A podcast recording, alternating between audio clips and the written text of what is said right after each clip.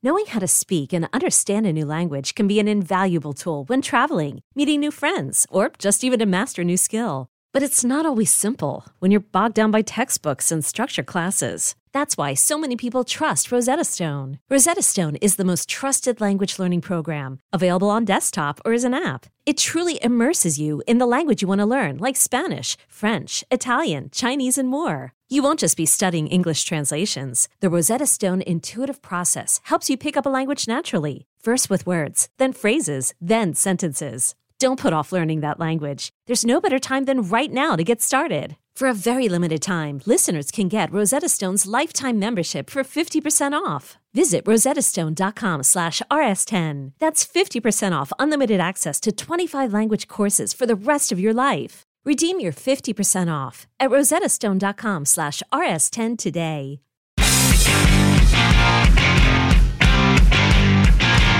What's up, everybody? Welcome back to Comic Book Nation, the only show that does it all for geek culture and the official podcast of comicbook.com.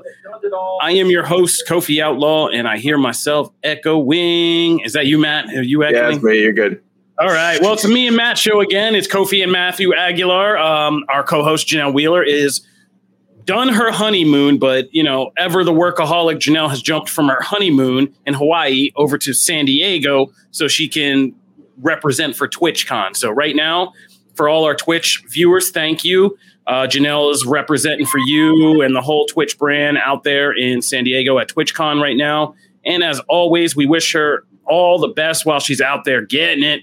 So have a good time, okay?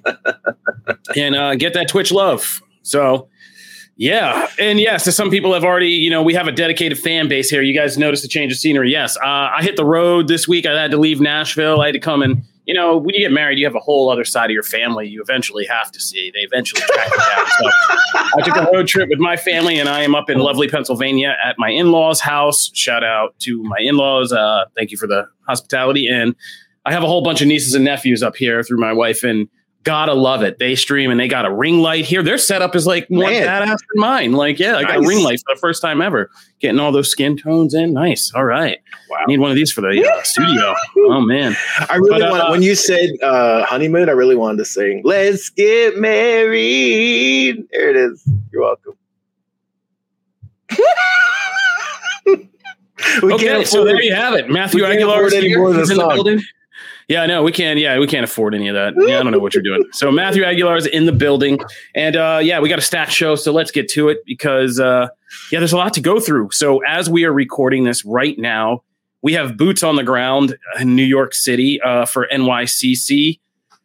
They couldn't afford to bring your boys to Comic Book Nation this year, but next, maybe next year we're working to the budget. We'll see. We'll see. That's a that's a Jim Viscardi question. But uh, uh, truthfully, I had stuff to do this year, so I, I wasn't minding sitting this one out. But uh, love to NYCC. Fun fact: I used to live right behind the Javits Center, or right in front of it, rather.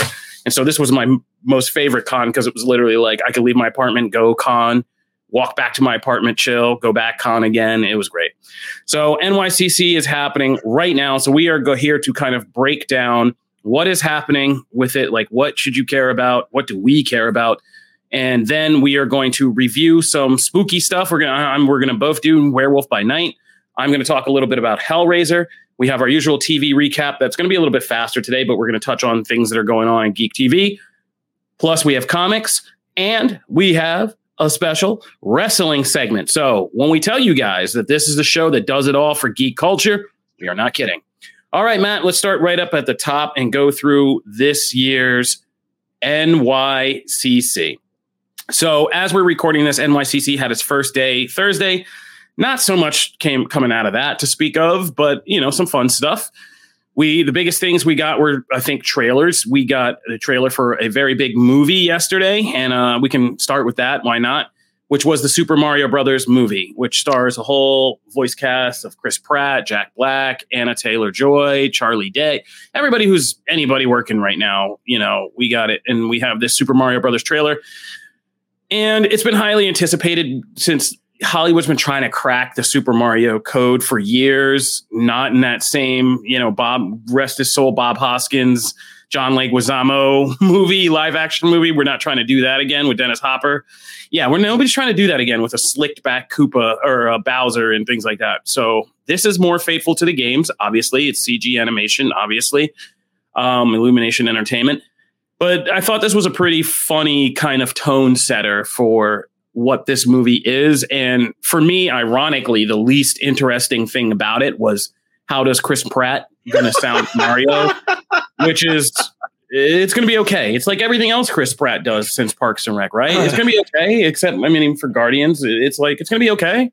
It's not going to be horrible, but it's just going to be Chris Pratt. I think he's entering. You know, ironically, Jack Black is playing uh, Bowser, but I think he's entering that Jack Black or Seth Rogen territory where people realize, like, if you're going to see movies with these people, you're just paying to see them, right?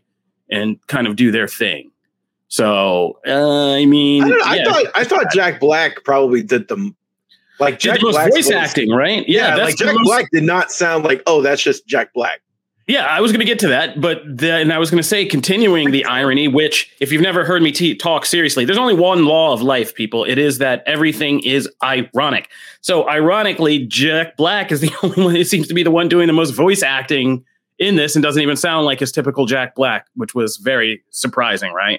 I mean, after Kung Fu Panda, you just figure they're hiring him to just Jack Black out all the time. Too. Oh, I do too. It's one of my favorite.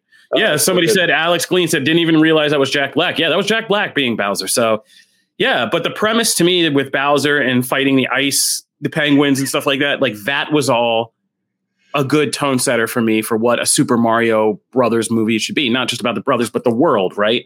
I mean, we are literally title games world. So it, it, was just funny seeing this take on how Bowser conquers things and does things. Um, the Super Mario part looks like Alice in Wonderlandy, and you know he's landing in. Toad's guiding him as like the White Rabbit, but that's not the most interesting part to me. But um, I want to see how they inter- how they bring in the Super Mario Brothers in the longer trailer, and I hope to see more of Chris Pratt. I'm really curious about Charlie Day because uh, you know guys know I love It's Always Sunny in Philadelphia, um, and I'm really kind of curious to see him as Luigi. So, well, we did get that extra little bit at the end, right? Uh, yeah, that was that was so good. I love look as a as a fan of Luigi's Mansion.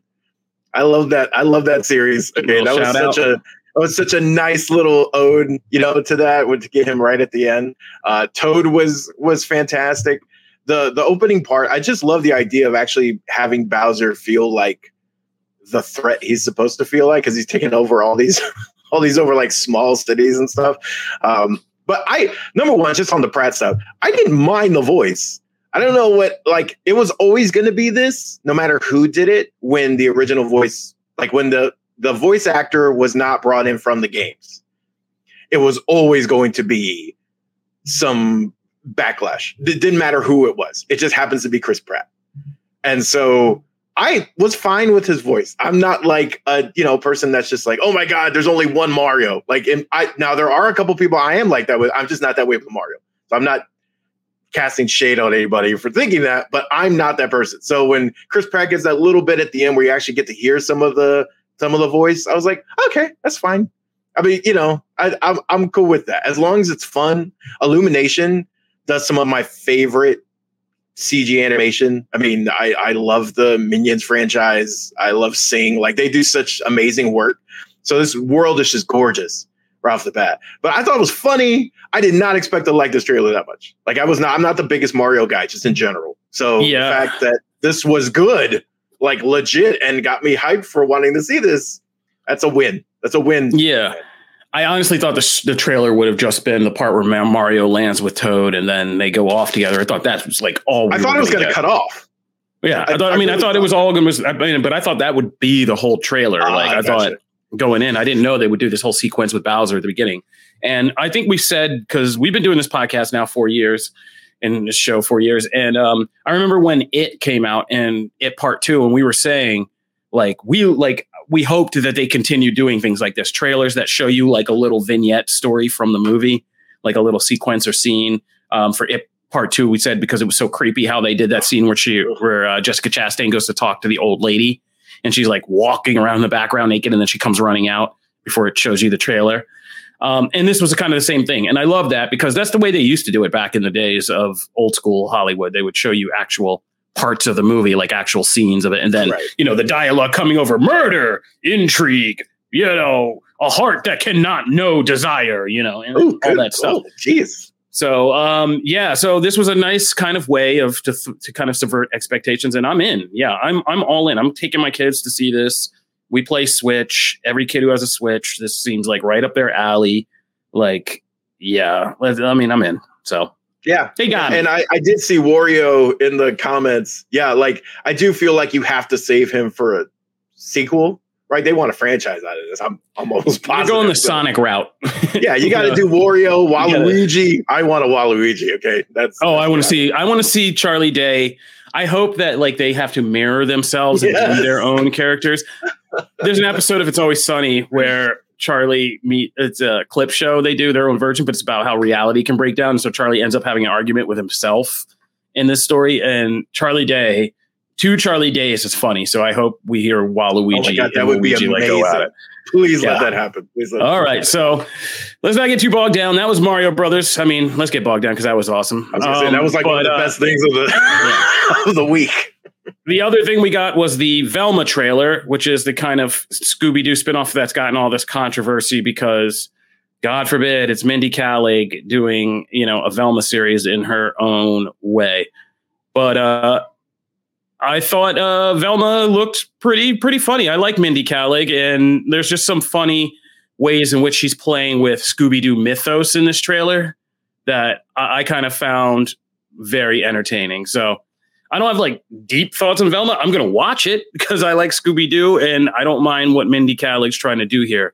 But I know that Matt might have a massive problem with all this because why? Why would I have a massive problem with all this? I mean, Brown Velma. I know. I know how you feel about these. yeah, I know. Yeah, that, that uh, that's oh, really going to bother me. If you guys are that's just a- listening to this, let's clarify before we get canceled. This show is is hosted by a black host and a brown host, and we are just joking. Okay, so everybody just chill out. Yeah, no, I love. It.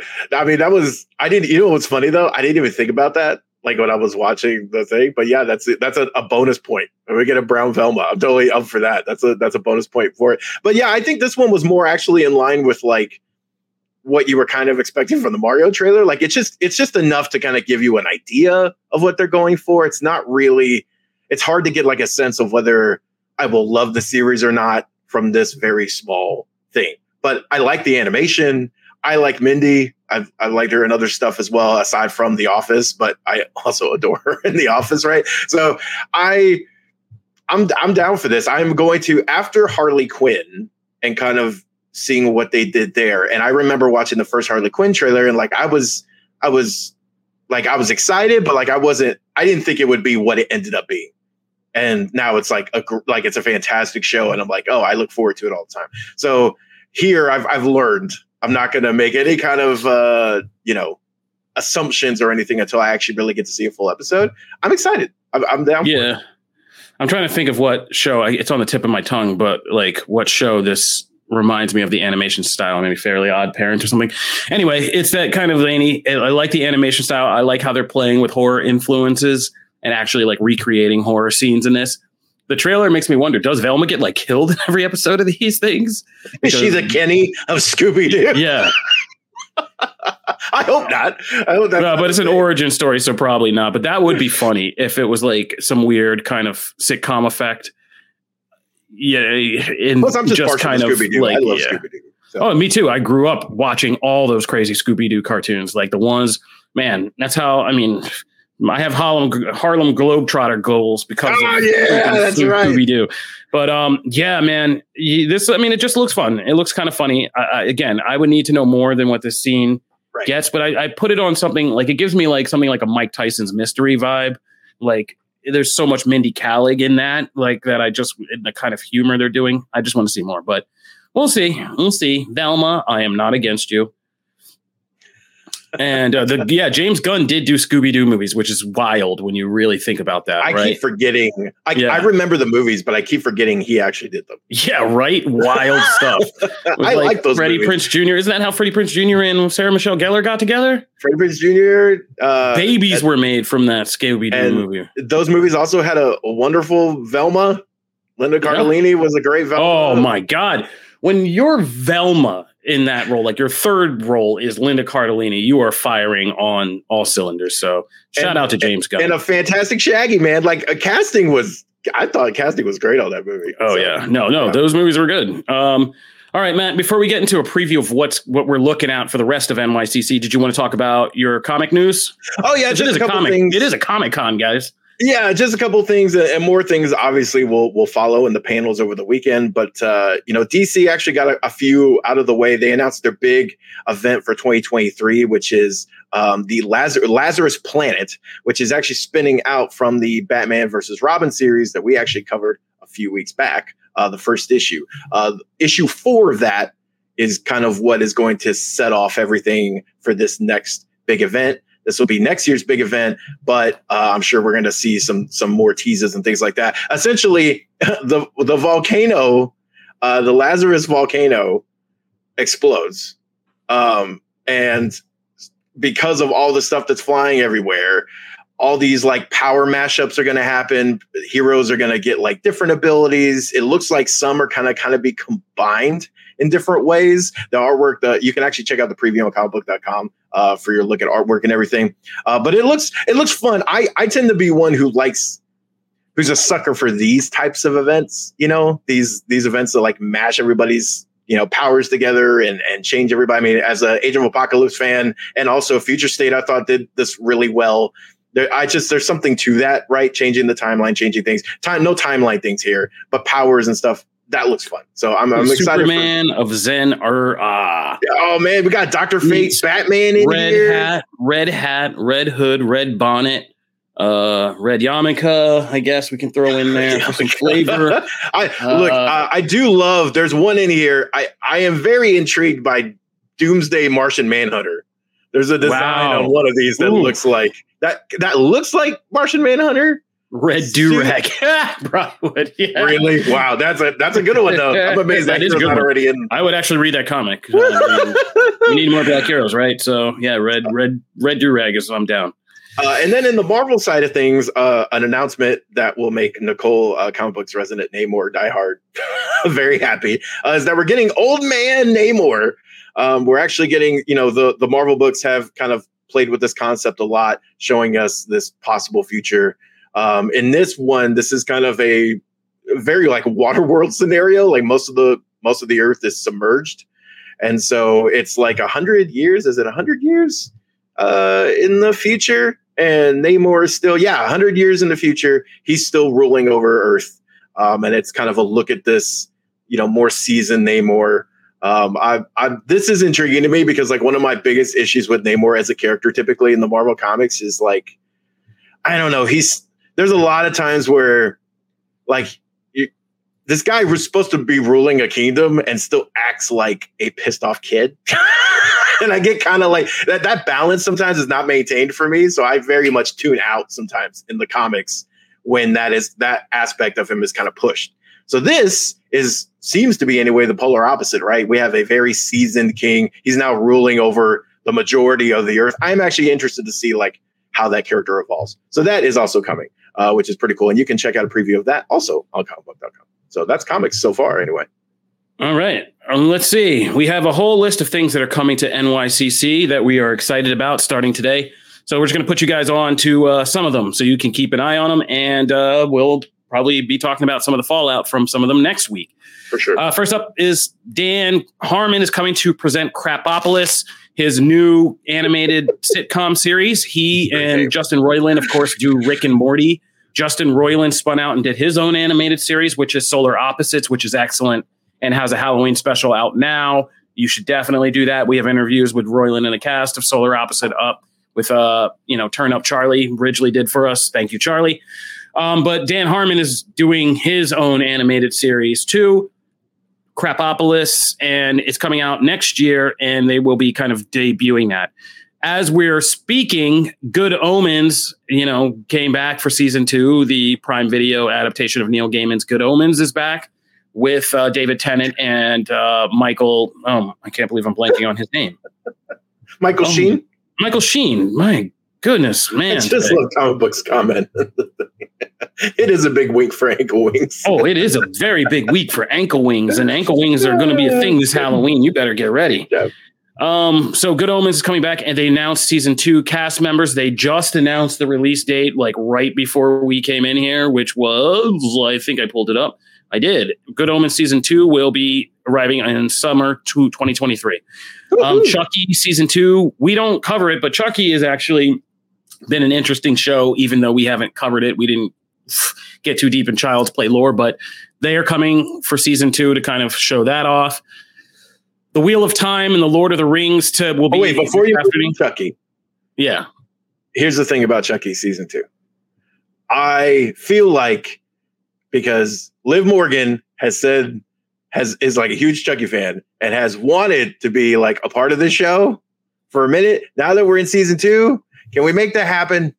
Can can like we start a thing of like Liv Morgan needs to be on this show? She's been teasing there's like a big dream come true project coming for TV or movie or something like that. Maybe this is it. Maybe this is it. She, if she wanted to get killed by Chucky, I mean, it, it could probably happen. I mean, so, I'm just that. saying, let's let's do our part to see if we can like uh, get that stream world, make that happen. So there you go. Comic book says an avalanche suplex could put an end to Chucky. but um, today, uh, the Wheel of Time and Lord of the Rings, the Rings of Power, are going to have their big uh, joint two-hour presentation. Uh, and it'll be the first time that the Rings of Power showrunners really come out and talk to people and and do the fan engagement thing, which should be which should be interesting. So I think I'll take this little moment to say, well, we'll talk about Rings of Power. Uh, well, no, we don't. We don't have a trailer for it, so we're good. So Peter's fine. Producer Peter's producing today, and so I'm not going to throw him off. But we don't have a trailer for it, so I can. So I know you didn't watch Rings of Power this week, Matt, because we were busy uh, doing a whole lot of stuff. But uh, I managed to get it in and sneak it in, and yeah, going into this finale, like it's it's pretty exciting. I'm fully on board with Rings of Power now. Like it took a minute. Wow. But even the Harfoots and stuff start to come around in this episode. You kind of finalize the fallout from last episode's massive, significant kind of uh, origin of a key location. And there's some other good things that, you know, Elrond and, and Durin, like their friendship, all that stuff kind of begins to come to a head. And uh, yeah, I'm in for the Rings of Power. And I think I'm in now because at the end of this first season is where you begin to really see how they're kind of touching on things that are going to be so tragic that you're watching like happy moments between characters now or big things they think are advancements, but you know they're going to not work out well in the end. And you're like, oh, that's kind of sad or this or that. And so I'm enjoying it. So Rings of Power will be making its presentation on at NYCC today. And uh, yeah, the latest episode I found very entertaining as well. And I'm kind of in for this show now. And uh, it's now like I'm excited viewing for it on Friday. So I'm hoping for a bigger, better season two, which is underway, and Amazon's really trying to get this thing, keep this thing going. For all my Teen Wolf heads, Teen Wolf and uh, Wolf Pack will all be kind of doing their thing today and kind of presenting Teen Wolf the movie, which is coming up. One thing I'm kind of sad that we're not there to see is uh, they're going to do an exclusive screening of Violent Night which is t- director Tommy Wirkola, who did Hansel and Gretel Witch Hunters and Dead Night, which was the Nazi zombie movie in the snow or Dead Snow, uh, the Nazi zombie movie. He does so. He does these kind of weird, zany genre blends. And he has a new movie coming out called Violent Night. We just posted the trailer. It stars David Harbour as Santa Claus, and it's, and it's oh yes, it's a Santa Claus Die Hard movie. That movie, where, yeah, right? And I mean, it's down to the puns. He's cracking cheesy puns. Like it's time for seasons, beatings, and all that That's stuff. Like, line. Yeah, it's a great line. And but it's Tommy Wirkola loves zany genre stuff. He never takes himself too seriously, and his work is always unique. And it's hard to sometimes place because Hansel and Gretel Witch Hunters was this martial arts action meets like European folklore movie. Uh, but it worked. And I love Jeremy Renner and Gemma Arterton in that. So they're going to do a screening of Violent Night at NYCC. And I got to tell you, inside baseball, like con screenings are some of my favorites because it, it's such a motivated crowd that people really do get into it. Con screenings I have, you know, really enjoyed include things like when they did uh, my one of my first NYCCs, they did the Wonder Woman animated movie. Oh, I'm dating myself. I know I'm dating. That's myself. so good. 2009. yeah, and we got to watch that whole movie, which is one of the best Wonder Woman, yeah. you know, things. Period. And so that was awesome. Um, this year I got to do Barbarian at a screening, which was really entertaining for that horror movie that like nobody knew about. People just wandered into this free screening we all did, and we're like, okay, well, I guess we'll check this out. And by the end, it was like, holy, what was that? Oh my god! So, yeah, man, I, I think, yeah, CJ Dar, yes, Violent Night sounds like it is going to slay at NYCC tonight. All right, so I'm mad to be missing that. Matt, this one's right up your alley tomorrow. Oh my god, I'm so excited! Smallville cast reunion. Oh my god, it's so. I, you know what's crazy? I've been talking about this show a lot lately, like just in general. Uh, and then I've been listening to the podcast and stuff that uh, Rosenbaum and Welling have been, have been doing everything. So I I am so. Um, someone actually put together a, a series of YouTube clips that is actually all of the moments where Clark reveals he's Superman to Lois, and like from all of the movies and all of the shows and the Smallville moment is still one of my favorites. Like even when compared to like some of the great moments that are that are up there, it's, it's one of my favorites. So the fact that they're all getting together, or a lot of them are getting together, let's say, uh, Tom Welling, Erica Durance, uh, Kristin Kreuk, and John Glover uh, will all reunite uh, on the stage to celebrate. And I can't believe it's been ten years. Wow. That you talked about making me feel old. That makes me feel, makes me feel incredibly old. Uh, also, that Smallville spawned one of the best pieces of the Crisis on Infinite Earths crossover. Like that scene where you meet him in the future and they're married. Oh my god, so good. Anyway, I'm very happy. I'm I'm upset I'm not there. I want to be there for this. That's what I want to be there for. So I have FOMO, which I just realized what that is like two months ago. What FOMO is. Wow, your ass is old. All right, moving on. moving right along. Uh, a couple other things coming. My Hero Academia season six, the anime is now streaming on Hulu and Crunchyroll, and My Hero Academia is one of the bigger things in anime. So they're coming to New York Comic Con. We'll be covering everything from season six, and you know we love that show. We should probably hype it. Well, oh, somebody asked, "Well, Allison Mike, Brad, I know you, Brad. Really? They couldn't really? get the furlough. They couldn't get the furlough to get Allison Mack out of jail and to a oh, reunion. Chill, hurts, man.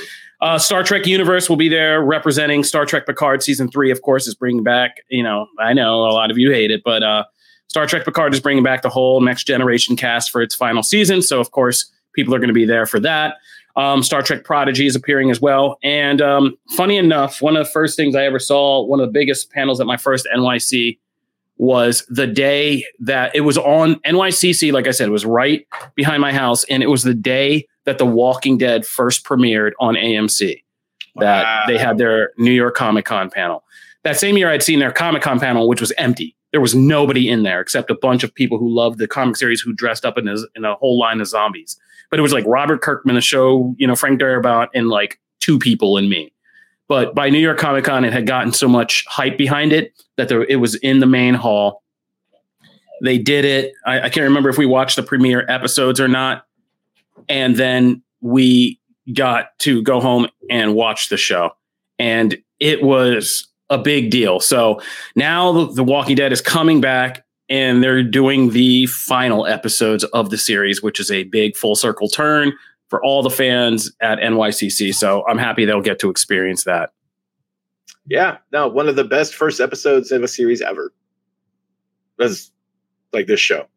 Like it's I still will go back and watch that episode from time to time. And I kind of stopped watching The Walking Dead after I, I, hung around a little bit after Grimes, you know, kind of exited, right? And uh, Andrew Lincoln or whatever. But um, I still will go back and watch that episode. I am excited for them though to finish that story.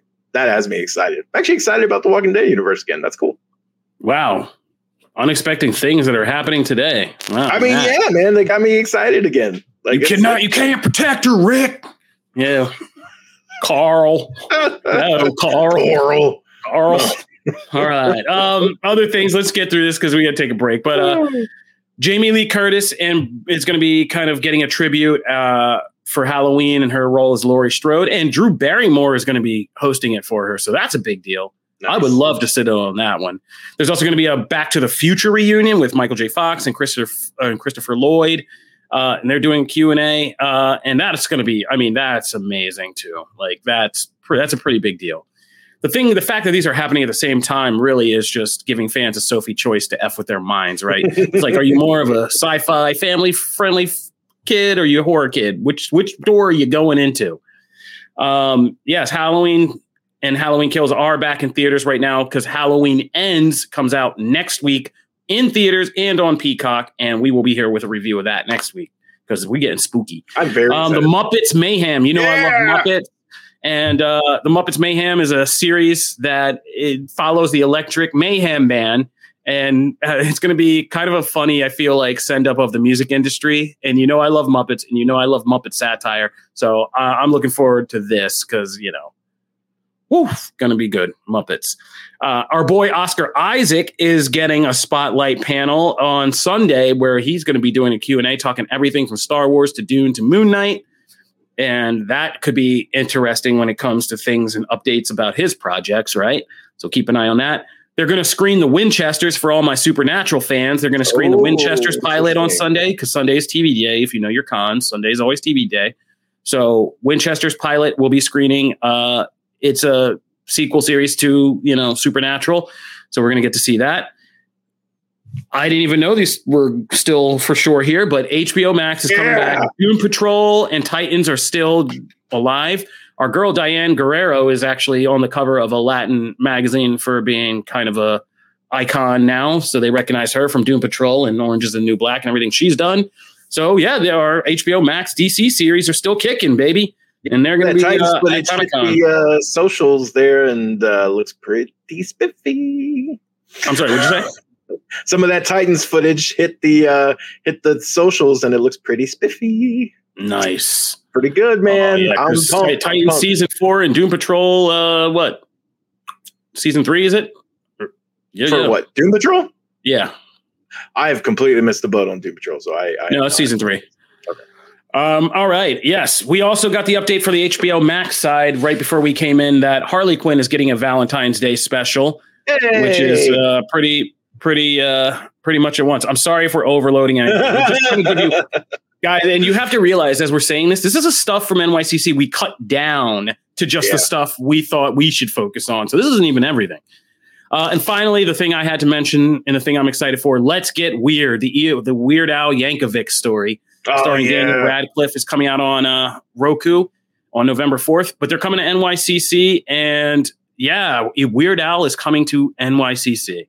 And that was, you know, that's up there with like when Stan Lee would appear in these things, right? But you expect Stan Lee to be there. You don't expect Weird Al. So that's kind of a bonus. So shout out to uh, Weird, the Al Yankovic story and Weird Al. That's going to be do. That's going to be good. Yeah. So that's what's happening at uh, NYCC this year. Um, yeah, Spawn's coming out. I mean, Todd McFarlane says there's something happening with Spawn. We'll see. I don't know, guys. I, I never say anything until we it's happening. Something. It's yeah. all connected. So oh wait, wrong franchise. But that's a small preview of what's happening on NYCC. We uh, we sent Brandon Davis, Chris Killian, and Jim Viscardi out there to cover it this year. So they're in the trenches right now, running running now. And Richard, Richard's out there. Are you Richard. show producer Richard? So he's out there, and they're going to be kind of talking to all the stars, um, doing a bunch of stuff, and getting all the big scoops and all that for comic books. So keep an eye on our comic book homepage this weekend because a lot of NYCC stuff going down. All right, we're going to take a break, but when we come back, we still have to do just a, a little bit of touch up on some stuff. We're going to talk about reviews of Werewolf by Night and Hellraiser. We'll blow through a little bit of TV recap. There's not too much to focus on this week, except, you know, of course, She Hulk and Daredevil doing it. We definitely got to talk about that. And uh, we get to wrestling and comics. So be back because we got a lot more to come.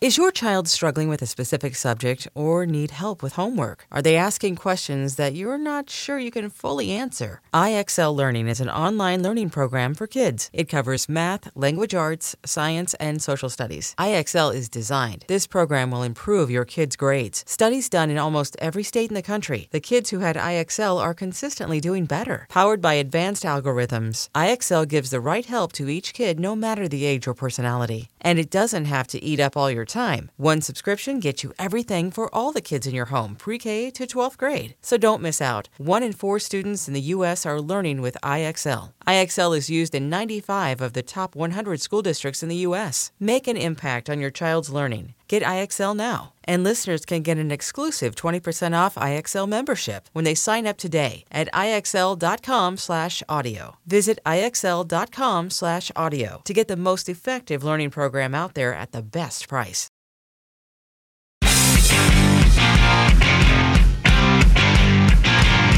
All right, we are back. This is Comic Book Nation, the only show that does it all for geek culture.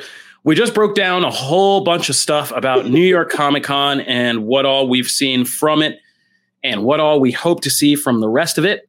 We're going to move on right now and jump into our re- big reviews of this week.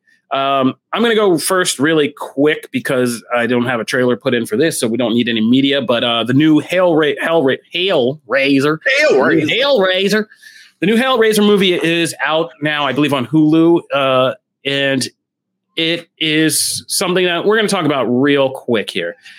Um, basically, the new Hellraiser is just a remake of the original concept with some kind of different flares thrown in. But I thought it was okay. Uh, I've never been, and I will say this right off the bat, I'm a big horror fan, okay? But I'm not the biggest Clive Barker fan. I think Clive Barker is kind of like that 70s, 80s update of H.P. Lovecraft for the modern times. And I like a lot of Clive Barker movies. I love like In the Mouth of Madness, the original Hellraiser, but I don't like them as movies per se. I like them because I believe Clive Barker is one of the best horror minds in terms of imagining horror and creating horror concepts since Lovecraft. Um, you know, alternate dimensions, these beings like the Cenobites and stuff like that, I think are all very well inventive. But I don't think like the actual movie Hellraiser has ever gripped me as like a visual story that makes me want to go watch it over and over again. It's just, you know, we knew what the Cenobites could do. We knew Pinhead, and they've spawned all kinds of spin offs, interpretations, fashion influences, horror influences, and all this other stuff, down to like Rick and Morty doing a whole episode with basically Cenobites who get amused by watching Jerry be awkward and, and cringe, right? So, you know, Hellraiser made its mark. I think that the new one can't overcome the challenges of translating Clive Barker's story. Again, these beings from this weird alternate dimension who explored space, went to such extremes, got this weird fetish for pain and all this stuff, and now can draw people in through this box as sacrifices and do all this weird stuff to them. It's a hard thing to show as a movie, right? Without dipping into just straight up torture porn or or weird kind of hardcore S and M fetish eroticism.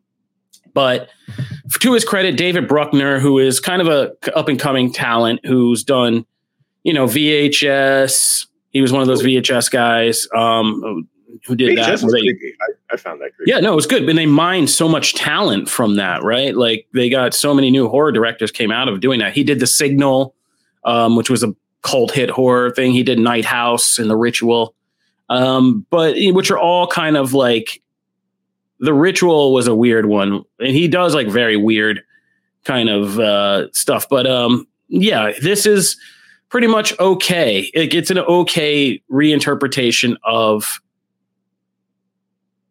basically eh, what Hellraiser is. And Bruckner kind of really borrows a lot from A Nightmare on Elm Street to kind of convey what these beings do because they essentially just kind of invade reality and then suck people into these other dimensions and then where they just disappear and then they get tortured and all that. And I'll say Hellraiser isn't torture porn. They don't go overboard with these scenes of like people getting their flesh peeled and stuff like that. There is enough of it to be gory and creepy, but where where it should be. And I think he does enough to convey like what the Cenobites are and what they do in a competent way to get you to understand and appreciate the concept. And I think this will spell on more fashion, more kind of gothic imagery, more cosplay and all of that because of the way they realize the Cenobites. And, you know, the main Cenobite pinhead one is played by uh, Jamie, by um, trans actor Jamie Clayton, who was in Sense8 and a whole bunch of other stuff and is excellent as the this version of Pinhead who is described in Barker's original thing as being this more weirdly androgynous kind of being. Um, and so that's all good. But the main story with the human characters and all that, none of the human characters are particularly likable. All the actors are kind of okay. They're all kind of playing thin caricatures um, for the most part. And all of that is just kind of muddled and confusing as a story. But no more so than the first film, which had a guy who got shredded by the Cenobites then got brought back as a human, like melting corpse, and had to get like his sister or lover, I forget which, to kind of keep sacrificing people so he could get back to being whole again. Um, yeah, uh, it, it's no weirder than that premise because it, it, was like literally a guy melting in the attic, like looking out the door at the woman as she's trying to make the moral decisions of whether to lure people up there so he can kill them and you know absorb them and get healed himself. So it's as weird as the first movie, the first movie looks really dated.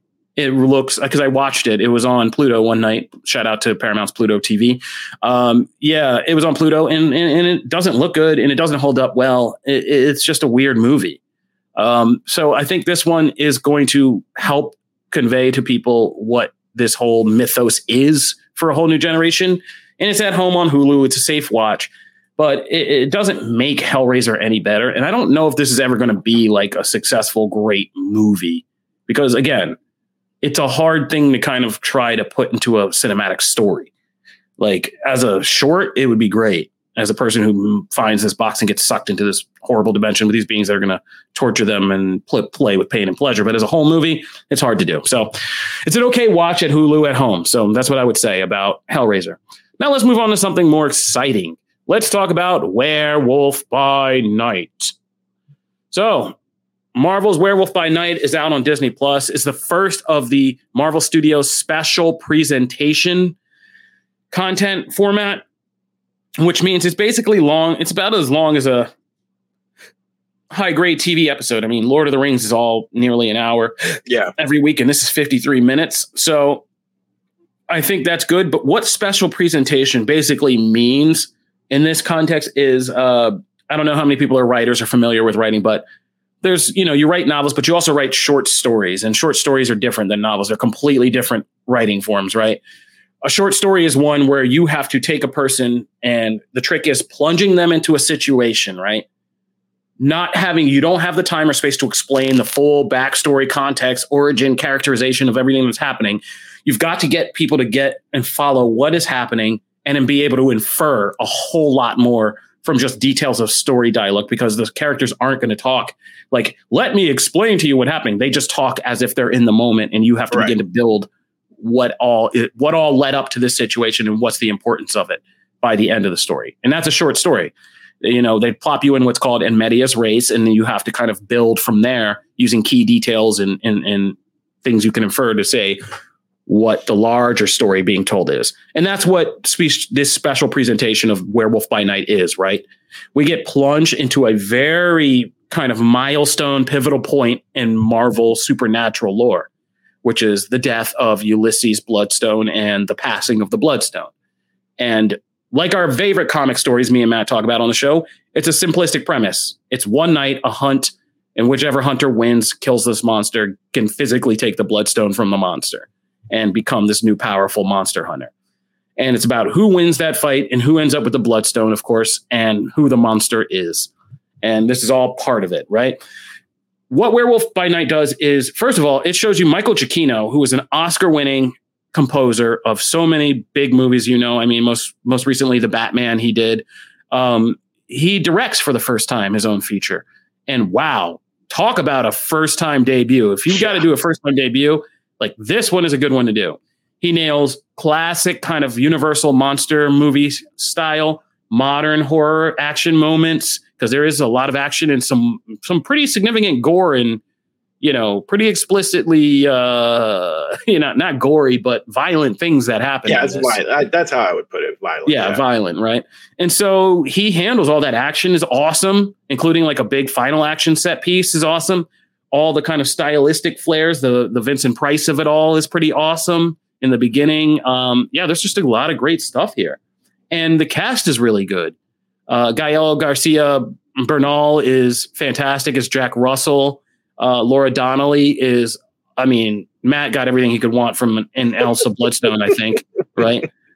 Um, Sir Gleam, this is not, it is a special presentation. It's not a series, it's not a movie, it's just 53 minutes of this one chunk of story from this one corner of the Marvel universe, and we're not going to be, it's not continuing. It's just this one story. Um, but like I said, like a good short story, it yeah. opens so many wider doors to what we can infer about there being an official kind of line in history of monster hunters in the MCU, thereby just from the trophy wall, an official line of monsters in the MCU of different types, aquatic, vampire bat, you know, reptilian, like every kind of mythic monster you can pretty much think of. And a whole set of world and a world under the world and rules of monster hunting, clans, you know, all this stuff that they all know, these rituals, these prayers and stuff Plus, there's an entire history to each of these main characters that gets kind of inferred. Who Jack Russell is, he never really says that much. There's not a big epic backstory monologue, but you get the gist of it. His connection to other characters in the thing, and I'm trying to avoid a lot of spoilers, but um, how Man Thing fits into all oh this. God.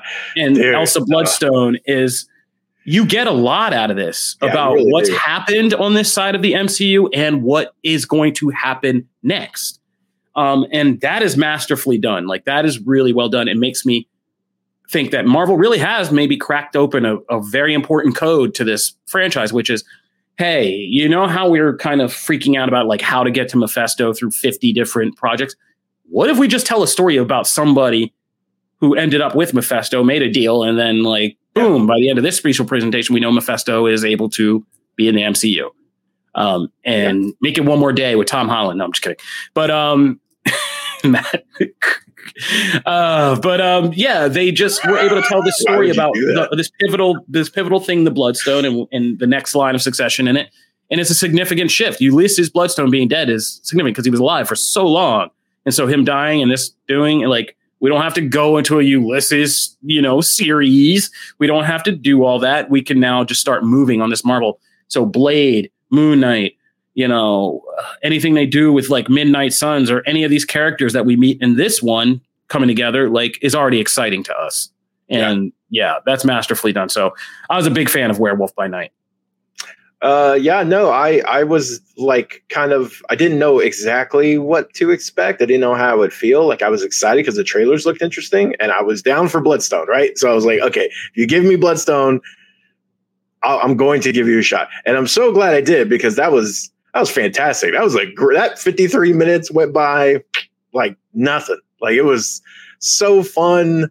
I loved all. I thought they did such a good job too of like really inv- investing you into these quirky hunters.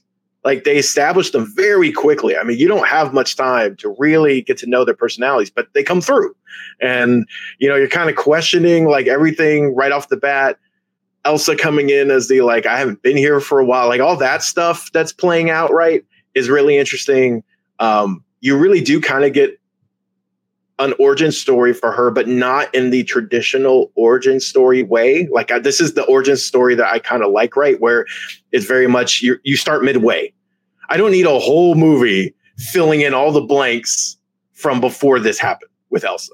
I'm good right here. Like this is my this is my origin story. Let's move and get to and get to being who I, I love in the comics, right? Um, so I man, man, man things surprise me. I'm not the biggest fan of the character. It's not even like I'm a hater. I just I just don't never really kind of vibe with that side of the MCU a lot or MCU with the Marvel universe a lot. So I just didn't really know what to expect. Wonderful. I don't know how you come out of this not being like not wanting more of that character. You want to see more of that character. Um, man, the black and white was so effective. The yeah, like you said, the soundtrack was fantastic. Um, so every so often, some of the action scenes, like specifically dealing with um trying to like avoid spoilers mostly towards the that final sequence because you're really seeing um it felt like anyway someone in a suit and that was like it melded with the kind of old school presentation of everything. So it was like I could ignore it, but it did pop out at me a couple times of like, that doesn't look quite right. And I don't know if Kofi, you know what I'm talking about, if you agree with me or not. I'm trying not to spoil stuff, but like there's a like it's just towards the final fight. There's like one character that I don't know, feels feels like for me stuck out a little bit, but it's just because everything else looks so good. And it looked good. I'm just saying, like, it didn't look as good as like some of the other stuff. I don't know, but that was me. That's a very small nitpick.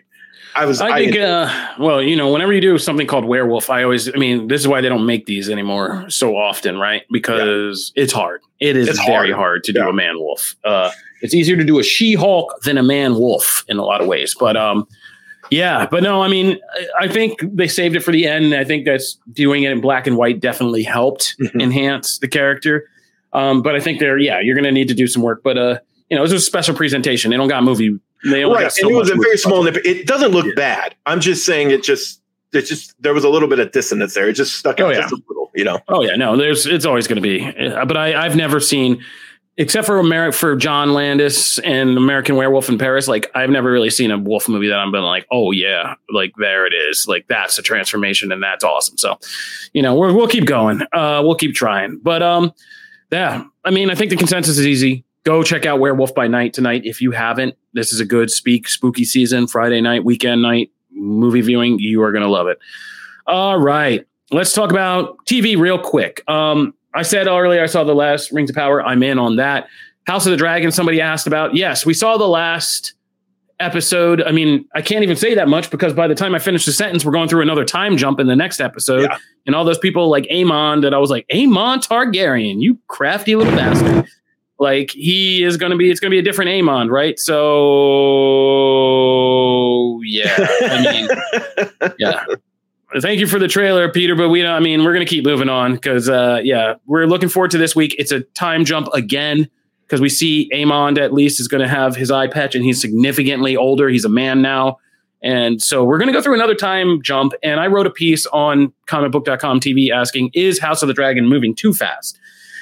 Some people think so, but if you haven't figured it out yet, this show is basically just doing a hopping, skip, jump through significant family events. You know, crownings, births, weddings, deaths. Those are like the events that we've gotten, right? And every episode has, in fact, been centered on one of those things. Like the time that somebody was crowned or, or power changed hands, there was a wedding, there was a funeral, or or a birth.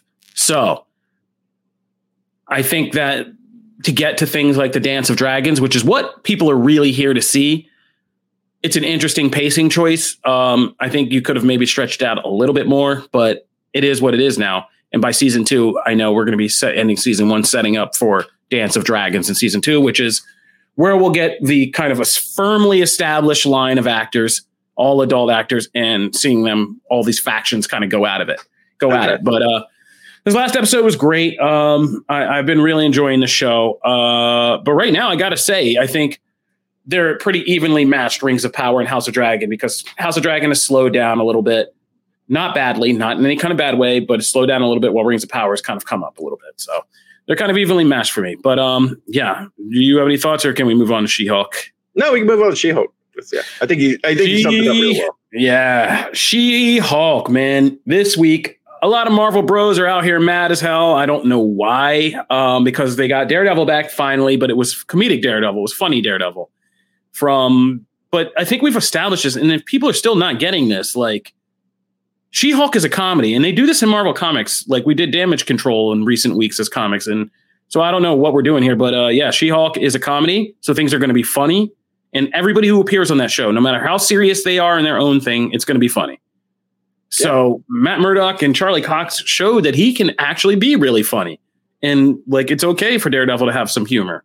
And Daredevil got laid. So awesome, you know?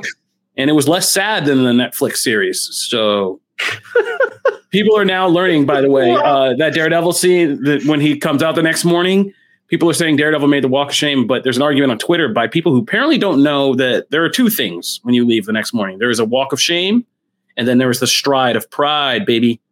What do you think Daredevil was doing? I'm not not touching this.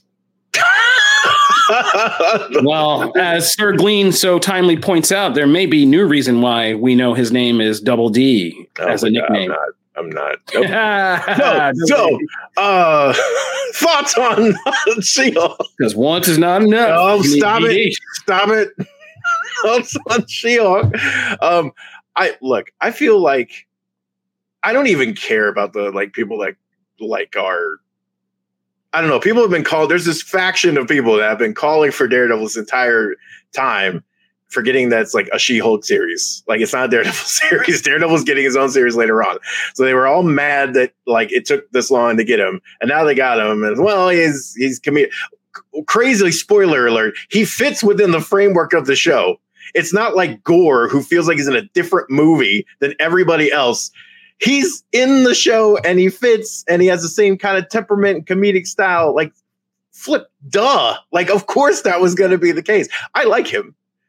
Those people are stupid. Yeah. like, I'm sorry. Charlie Cox come with me with a logical argument and I'll give you the time of day, but that's just stupid. That's not what it is. So I, I enjoyed it. with Matt Murdock. I, I enjoyed it. I thought he was he was great. I, I did actually enjoy that you actually got to see like a little bit more of that fun you know, charming side to Charlie Cox. Like he got to flex, you know, he got to flex that a little bit more. He was charming and funny in the original Daredevil series as well, but that series is just innately darker and he doesn't have as many chances no. to do that. It's so, kind of like gallows humor and stuff. Yeah. So yeah, it was there, cool, no, there was man. a lot like yeah, him just like flirting with Jen and Tatiana Maslany. They have great chemistry. Like they were they were funny together.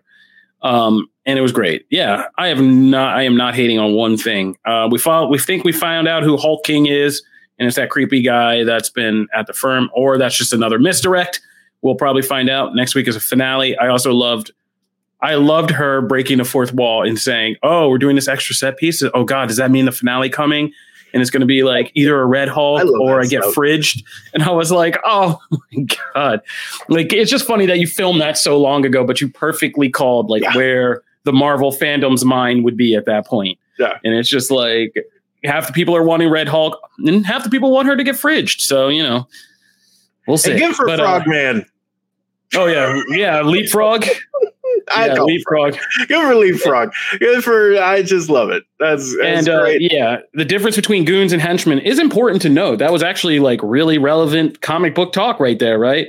Like uh, a goon is just hired for the money, and a henchman is a true believer in the cause. And I was like, oh yeah, that's pretty yeah. good. And also, if we don't get a ribbit and rip it shirt very soon. Oh yeah, right. But, yeah. She Hulk. I will say, I think She Hulk will end up generating the most merchandise. Yeah. between oh, yeah. Von, Von dude anything you, you can make any now marvel shoes or hats or anything claim it's pugs collection yeah like, like there's and, so many. Oh my god there's so many. It's a great yeah. great thing. So yeah so that was i was all in on she-hulk. Fun yeah and seeing matt murdock actually one up jen walters in the courtroom oof got me a little steamy. I was like courtroom drama at its best. dude, boom boom. All right uh, matt why don't you take it over? Why don't we grab our special guest and get in here and uh, talk some wrestling Yes, let's bring in Sir Connor Casey. How are you, sir? What's going on, guys? Do you like how the sir I added the knighthood thing? You know, uh, you, you, know. Knighthood. Sometimes you have to acknowledge me, Matthew. Oh, there it is. Acknowledge me. God, I love Roman Reigns. I love the bloodline. Um, so we're going to be talking wrestling because, of course, this weekend is actually so. Actually, today is Impact Wrestling's Bound for Glory as well. So stay tuned for comicbook.com for coverage on that. And then Saturday is WWE's Extreme Rules pay per view. A uh, lot of buzz over the last few weeks about what to expect from all this. Um, but I, I know you wanted to kind of start with a, a broader overview, Connor, on like this new era of WWE. Indeed, I do, Matt. And I, I, could have come in here and talk about how in a month we have to pretend that Roman Reigns versus Logan Paul is a real match.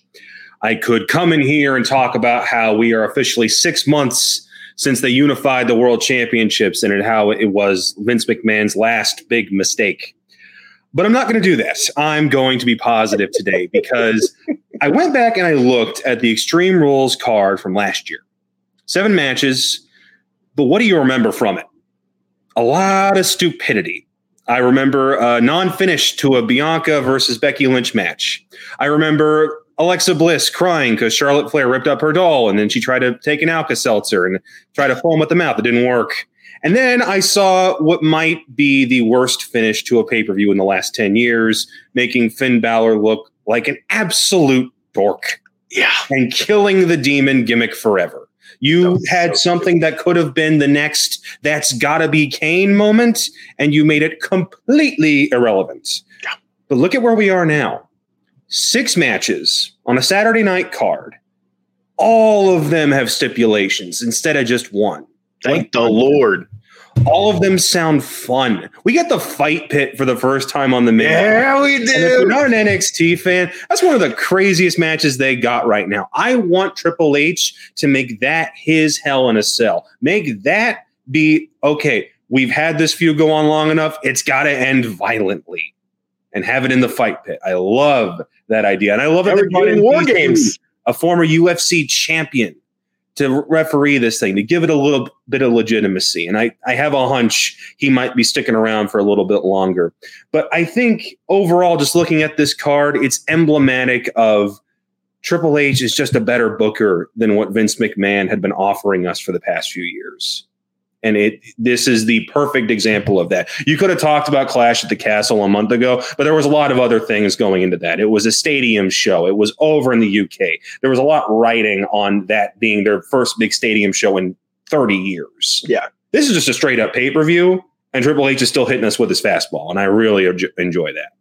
Yeah, no, I, I can't look. I can't disagree with you. I you I feel like anyone who's been watching the product over the past month, two months, has seen a difference. Uh, even just in the not even just in the returns, but just in the subtle changes, right? I mean, the fact that we're like the fact that I'm getting a Finn Balor versus Edge thing in here, and I'm not worried is like the biggest thing because I've been so worried every time Vince puts Balor in a position like that, I get scared. You know, it's just like ah, no, I don't know. And here it's just I mean, we're seeing the women's division treated like, you know, it exists again. We're seeing so many things um, and actual just matches. I mean, right. geez, when was the last time we talked about Sheamus in this spot?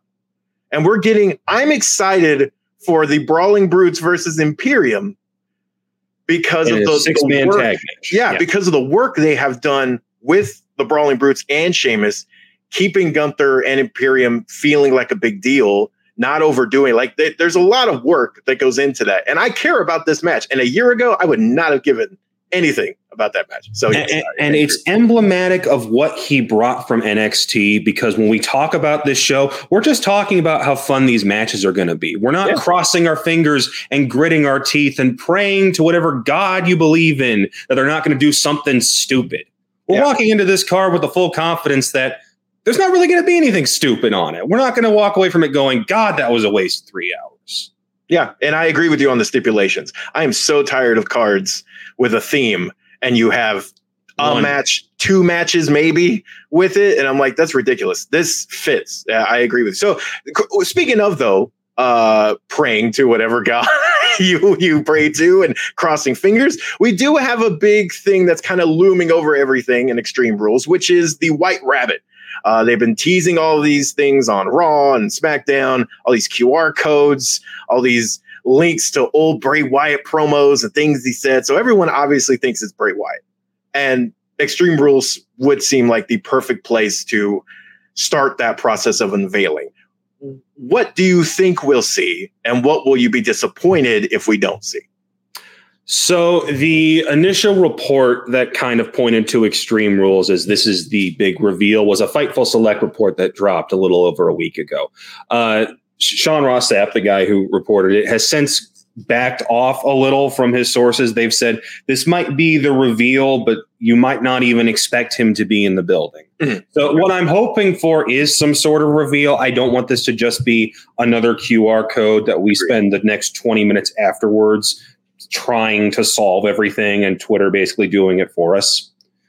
I want there to actually be something and not just be, oh, maybe I'll show up on Raw, maybe I'll show up on SmackDown it's got to be Wyatt. And I don't know what form that comes in, but the, so many of the clues are so obvious that for it to be anybody else just feels like a massive blunder. And yeah. like we were saying earlier, I don't expect them to pull out the rug like that.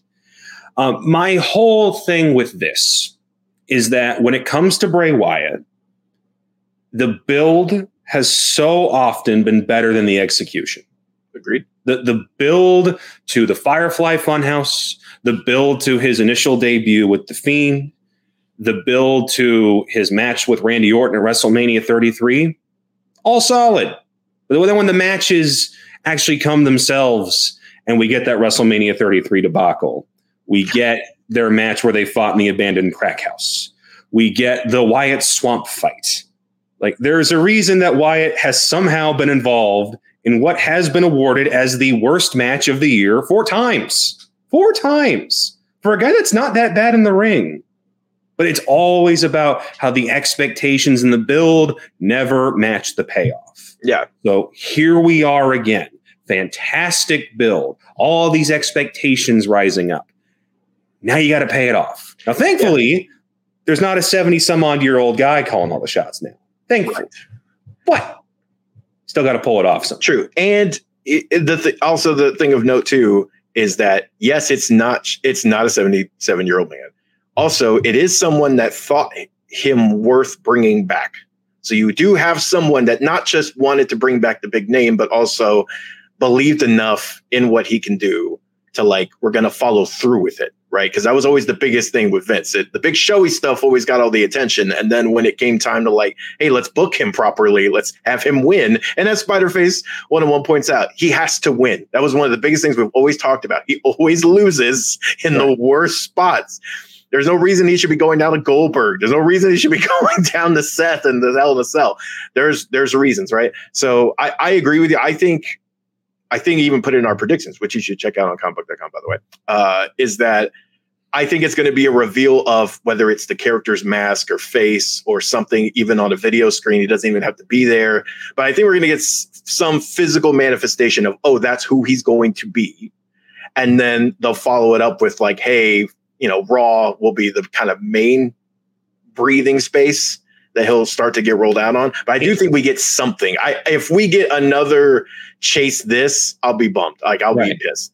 and there's uh-huh. not even a guarantee that it is Raw that he's going to because the QR codes have been showing up on both shows. Both, true. And all of the, you know, f- you know, Jefferson Airplane song playing at the house shows, those have all been on SmackDown shows. It's true. And I know, SmackDown I just, is weirdly becoming rather crowded for a two hour program. I pointed this, rules. I pointed this out the other day. There's like seven factions now, and we're about to get Legado thrown in there. Like, yeah, did, we're gonna get did, Legado del Fantasma. When did SmackDown become AEW, where it's the land of factions? I mean, you look, you love Dynamite. I do love Dynamite. What's wrong with it? Has lots of factions. it has a lot of factions. yeah, no, I, I agree with you though. It is getting. I just assume because like you know, SmackDown is the A show, but Raw still kind of gets treated as the A show. So I figured a big attraction like that might be on Raw, but we'll, we'll see. Um, so yeah, so that's uh, so that's Extreme Rules. Anything else you wanted to throw in before we uh, head off? Uh, everybody go follow us over on TikTok. We are at Comic Book Wrestling. We are trying to build up the fan base there. We've got a little under 3,500 followers right now. We'd like to see that hit 5K. So uh, if you if you're on TikTok, go give that a shot. Myself and Liam Crowley have been adding a lot of stuff in there, and we'll get Matt involved in on that here pretty soon. Woo, woo. Awesome. Thank you, Connor, for hopping on and uh, follow all our coverage on Saturday. Better not interfere with your comic book nation workload. That's all I know.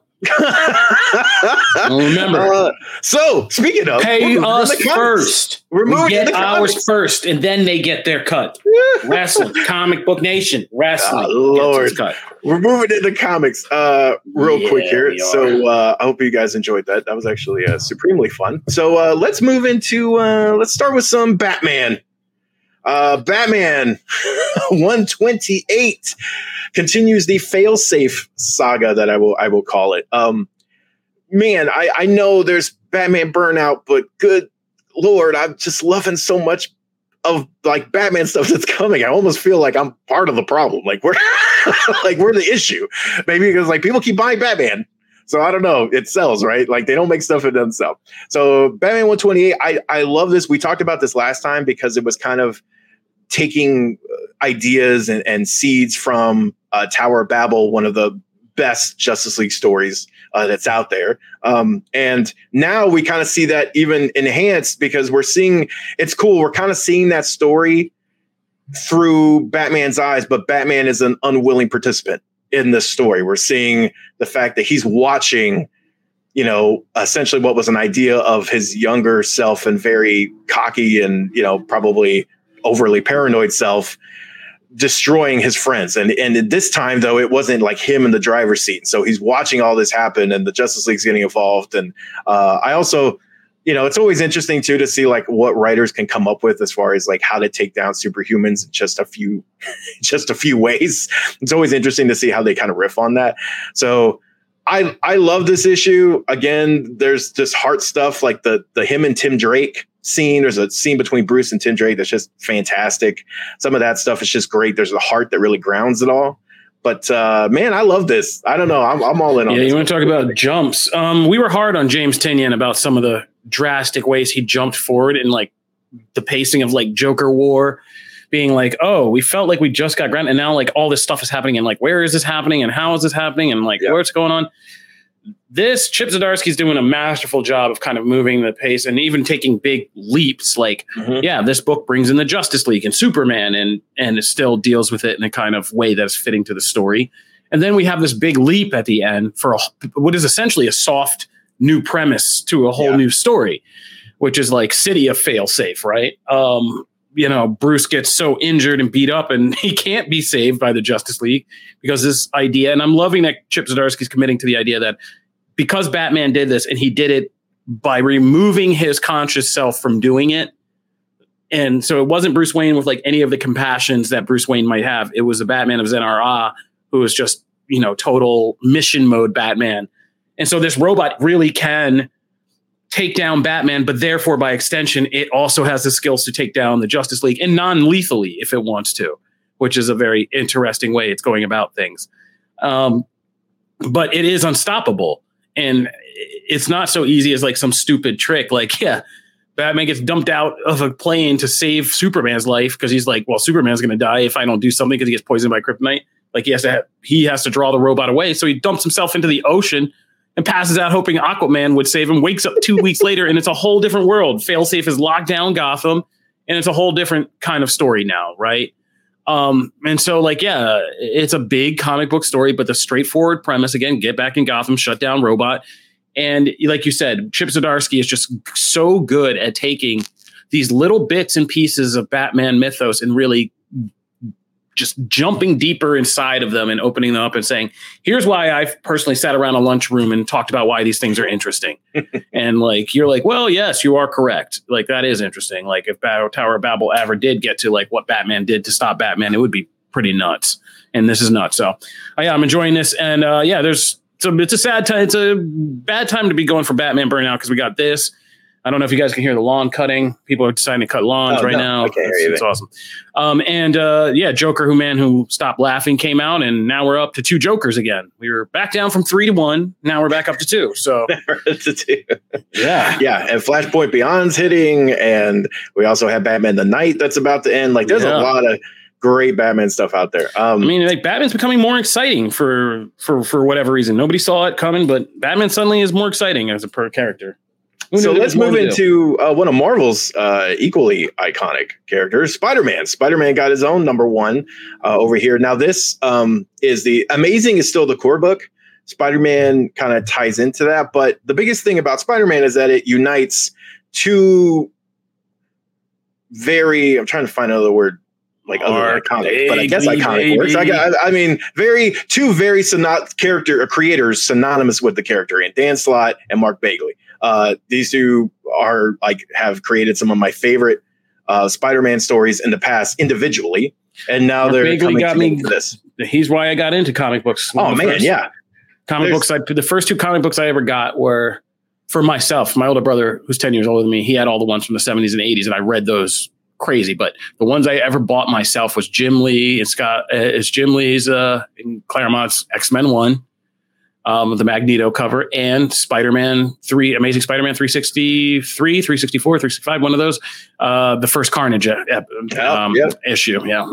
Yeah, there so are certain. It would be an interesting discussion at some point to see like what artists define a character for you. For me, like there are artists that define like when I started characters, and they will always be synonymous. Joe Mad is when I really got into X Men. Oh yeah, I, I, will put that like that. That era is defined by his artwork, right? Oh, Mark Bagley yeah. is the same with Spider Man. There is oh, a yeah. there's a that character. I just know his artwork. So having them come together is great because I've I really enjoyed Dan Slott's. Dan Slott takes big swings with Spider Man and some of them uh, haven't worked, but a lot of them did. And so having them together here, they they start with the new status quo that Peter is actually working for Norman Osborn. Um, they're actually on the same side for the most part because you know he's like kind of reforming uh, from his Green Goblin ways, and then we kind of move him Spider-Man into it. This is a very Spider-Verse centric thing. It makes that clear pretty early on. So if you're not, if you were kind of looking for like a solo Spider-Man title, this is not this is not the one. This is very much going to kind of bring a close to the Spider Verse concept that Slott was a big part of, of creating, right? Um, so we get a lot of the characters. There is one thing in here that is egregious, and I will say it now, and I'm going to spoil it because it's Friday, so it's been out long enough. I love this issue. I thought this issue was really fun. The banter is like classic Spider-Man. The artwork is great. There's some great splash pages and action sequences that that just kill. Like th- this is a match made in heaven, and I enjoyed a lot of this. However, if you're going to do a death for shock value, do not make it one of my favorite characters, Jessica Drew. How dare you? How dare you, sir? Make it Spider Woman. That felt so like for all the work that they have done on that character over the past like three or four years. And then to do that here, and they even mention it, they even call it out, right? Like she deserves better. Yeah, but that's a Spider Verse for you. If it's a turnaround thing of she's alive in a week or whatever, I'm fine, right? They needed to kill someone that was important to people. Okay, let's let's. I'm with Spider Face. Should have been cardiac. How dare you? How dare you? Should not have been cardiac. And why is cardiac not in this book? anyway, they wanted it to be good. I was upset. How dare you? Cardiac is great. And I've said I dare you like three times. anyway, I'm, I'm getting very upset, getting very emotional in my feelings right now. All right. So you should not kill Jessica Drew. That was total for shock only, and it pissed me off. However, the issue as a whole was fun. I enjoyed it. That's my soapbox. What did you think of? Um, I've hated the Spider Verse. Uh, I really have. Um, I don't think the comics ever did it well. I think it always just got so hokey. I hated the spider totem, spider gods, like all that stuff is stupid. Spider Man got bit by a spider. He became a Spider Man.